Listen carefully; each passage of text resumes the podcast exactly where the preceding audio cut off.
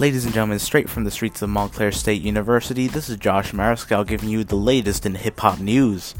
Today we're going to be talking about Tekashi 69. He's been making the headlines the past couple weeks. If you don't know who Tekashi 69 is, he's pretty much this rapper from Brooklyn, New York. And he came out from the SoundCloud scene. He's known for his colorful hair, for his outlandish image. And the past couple weeks, he's been on the news because he got arrested on on fraud, on racketeering, on attempted murder. He had all these charges against him, and seeing this headline has started getting me thinking about where hip hop will be in about 20 years. How will the landscape of hip hop be by 2040? Now, seeing people like Tekashi 69 who does not care about how he is perceived to the public in the mainstream eye people like XXXTentacion, who was very much the same way, people like Lil Yachty, all these people who came out from the SoundCloud scene, it's really reminding me of how the punk wave was back in the 80s.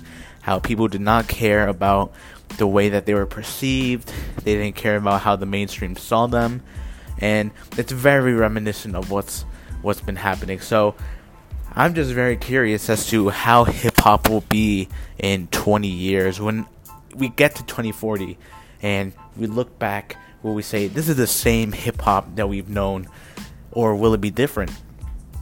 You know last year hip hop officially took over rock and R&B as the most consumed genre of music in the country.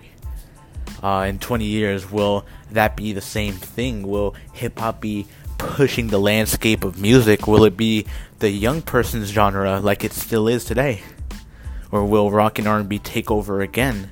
Will it be EDM that takes over? You know, these are the kinds of questions that really keep me up at night because I've always known hip hop as that driving force of unity within youth.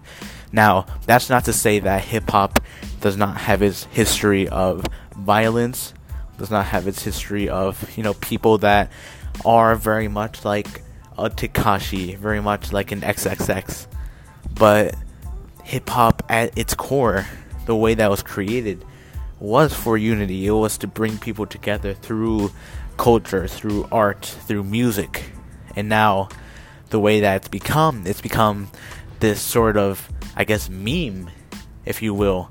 People are starting to look at hip hop as a way to just make a quick buck and then get out of here. And so I'm wondering in about 20 years, will hip hop be the same exact way that it is now? Will people take it more serious like they did back in the 90s? Will it be a serious career move? Or will people just kind of forget about it and move on to the next craze?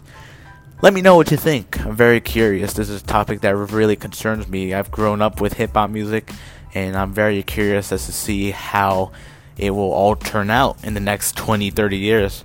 So let me know. This is Josh. Peace.